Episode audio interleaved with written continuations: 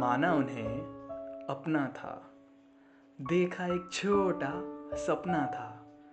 शायद यही किस्मत थी मेरी, जिसमें लिखा मेरा तड़पना था। घर से जब निकलती हूँ, डर डर कर चलती हूँ। माँ के चेहरे का डर मुझे बहुत खलता है, इसलिए उनके सामने मुस्कुरा दिया करती हूँ। आज भी दिल सहम सा जाता है, जब एक रोज वो ख्याल भी आता है। वो गंदे हाथ मेरे बदन पर जब वो हैवान अपने लगाता है। ये दौर ऐसा आ चुका है कि सुंदर लगने से भी मानो डर लगने लगा है। अब हर किसी से दूर रहा करती हूँ, ना जाने किस चेहरे के पीछे क्या छुपा है। कुछ अलग नहीं है मेरी कहानी। रेप तो आए दिन हर लड़की का होता है। क्या कहूँ समाज से? जो रोज एक माँ, एक बेटी, एक बहन खोता है। जहाँ सोशल मीडिया के नाम पर कुछ भी होता है, किसी कमरे की ज़रूरत नहीं, यहाँ शब्दों से भी रेप होता है। थक चुकी हूँ सुन के समाज की बातें। याद है मुझे वो एक एक दिन और वो कई सारी रातें। भुलाए भूलते नहीं है वो सारे पल और रेप के बाद टूटे मेरे अपनों से नाते।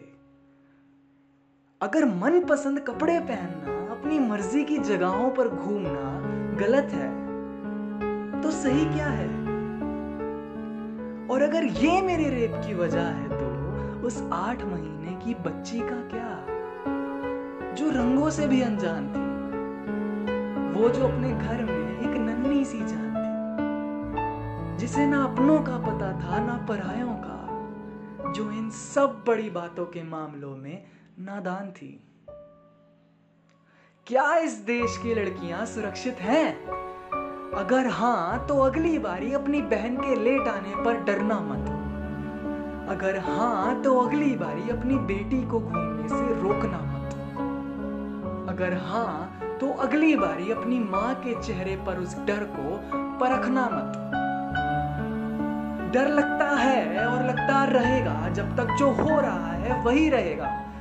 बदलना हमें होगा, अपनी सोच को बदल जाएगा खुद ब खुद जमाना, जब हर बाप ये कहेगा कि बेटा, आज जो मन है, वो पहन के